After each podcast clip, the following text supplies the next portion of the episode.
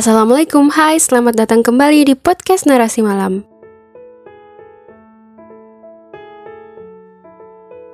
Dulu di awal-awal pandemi, saat tiba-tiba semua pekerjaan harus dilakukan di rumah, untuk pertama kalinya berminggu-minggu, bahkan hampir berbulan-bulan ngerasain yang namanya WFH. Waktu itu, awalnya pasti senang banget karena nggak harus bersosialisasi dengan orang banyak, nggak harus mikirin mau pakai baju apa, nggak harus bangun pagi-pagi buat berangkat kerja, dan nggak perlu pulang sore. Waktu itu aku seneng banget pastinya karena ya waktunya fleksibel, bisa diatur sendiri, meskipun tetap harus standby dengan telepon dari atasan. Nah, satu hal yang berubah drastis saat itu adalah pola tidur aku. Aku jadi terbiasa begadang karena pagi sampai siang kebanyakan kerja sambil rebahan jadi pas malam gak ngerasa ngantuk dan energi masih full. Padahal ingin banget bisa tidur cepat tapi gak bisa dan akhirnya energi yang masih full itu malah kepake untuk overthinking dan itu terulang tiap hari sampai aku akhirnya capek sendiri tiap malam overthinking. Padahal topik overthinkingnya itu tiap malam hampir sama hanya tentang masa depan Takut kalau apa yang aku khawatirkan bisa menjadi masa depan aku. Nah, akhirnya aku cari cara gimana buat tubuh aku capek supaya malamnya aku bisa tidur dengan lelap. Aku mulai jalan kaki tiap pagi setelah subuh. Awalnya hanya 15 menit, akhirnya jadi 30 menit dan jadi satu jam. Hmm, aku ketagihan dengan suasana subuh yang begitu tenang dan kadang ada bonusnya yaitu bulan. Itu kalau ada bulan aku benar-benar merasa tenang dan bahagia. Apalagi kadang aku nggak sengaja lihat bintang jatuh pas lagi jalan subuh. Dan ternyata alhamdulillah efeknya luar biasa di tubuh aku. Aku jadi gak gampang ngantuk kalau pagi dan siang. Dan kalau mau tidur malam itu gampang banget. Yang awalnya aku butuh sejam lebih baru bisa terlelap.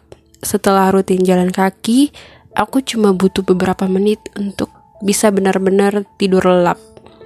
Dan tujuan utama aku biar ngilangin overthinking akhirnya berhasil. Waktu itu aku juga tambah dengan menulis rasa syukur sebelum tidur. Dan alhamdulillah perubahannya pada rutinitas aku benar-benar positif. Aku rasa keputusanku untuk jalan kaki di subuh hari adalah keputusan terbaik yang pernah aku buat. Sayangnya sekarang karena sempat hujan tiap subuh jadi ya perlahan-lahan kebiasaan jalan kaki subuh ini mulai hilang. Tapi insya Allah kalau cuaca sudah mulai bersahabat aku mau mulai lagi jalan subuh insya Allah. Nah belum lama ini aku baru tahu kalau ada satu jenis overthinking overthink yang benar-benar kuat banget efeknya sampai biarpun tubuh udah capek tapi pikiran tetap nggak mau tidur. Biasanya ini disebabkan oleh rasa amarah yang menggebu-gebu. Dan akhirnya kalau malam keingat rasa amarah itu jadi lama-lama overthinking dan nggak bisa tidur. Entah itu amarah pada seseorang marah pada keadaan atau marah pada diri sendiri.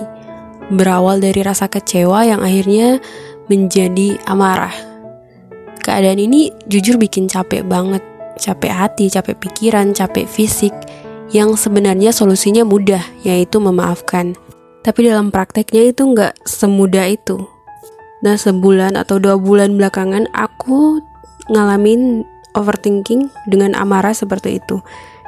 Dan kadang aku nggak bisa kontrol perasaan marah itu.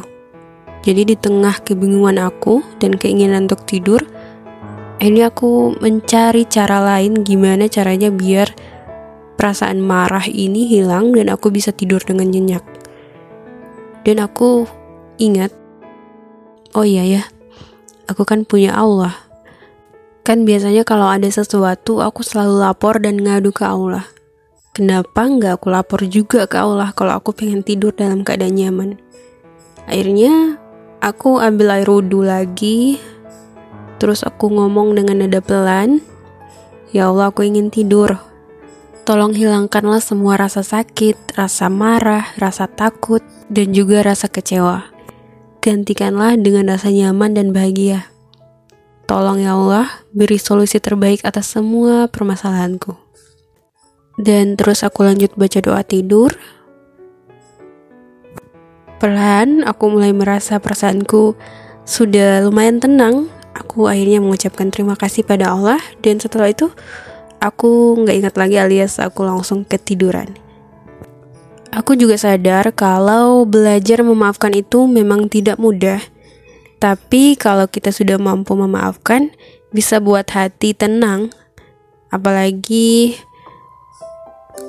efek dari rasa marah, efek dari rasa dendam itu akhirnya yang merasakan adalah diri kita sendiri. Hidup jadi nggak tenang, jadi susah untuk bersyukur dan punya rasa khawatir berlebih setiap saat. Jadi, meskipun susah, tapi harus bisa mampu belajar untuk memaafkan. Tapi sebagai manusia, aku juga gak bisa pungkiri kadang ada waktu di mana aku merasa hatiku sudah terlalu sakit dan marah sampai susah untuk memaafkan.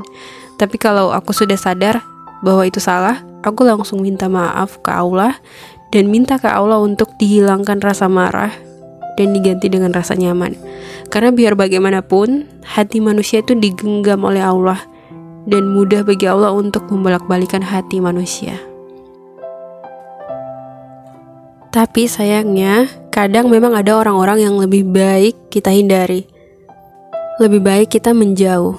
Orang-orang yang selalu ngasih energi negatif, orang-orang yang suka ngeluh, suka marah-marah, dan akhirnya malah buat kita juga malah ikut-ikutan marah, ikut-ikutan mengeluh. Mereka kalau dinasehati malah tambah marah, tersinggung, dan memusuhi orang yang menasehati. Orang seperti ini mending kita jauhi, apalagi sudah membawa begitu banyak konflik dalam hidup kita. Cukup kita doakan dengan tulus kebaikan untuk mereka, Semoga Allah lembutkan dan memberikan hidayah, dan semoga Allah juga selalu memberikan hidayah kepada kita semua.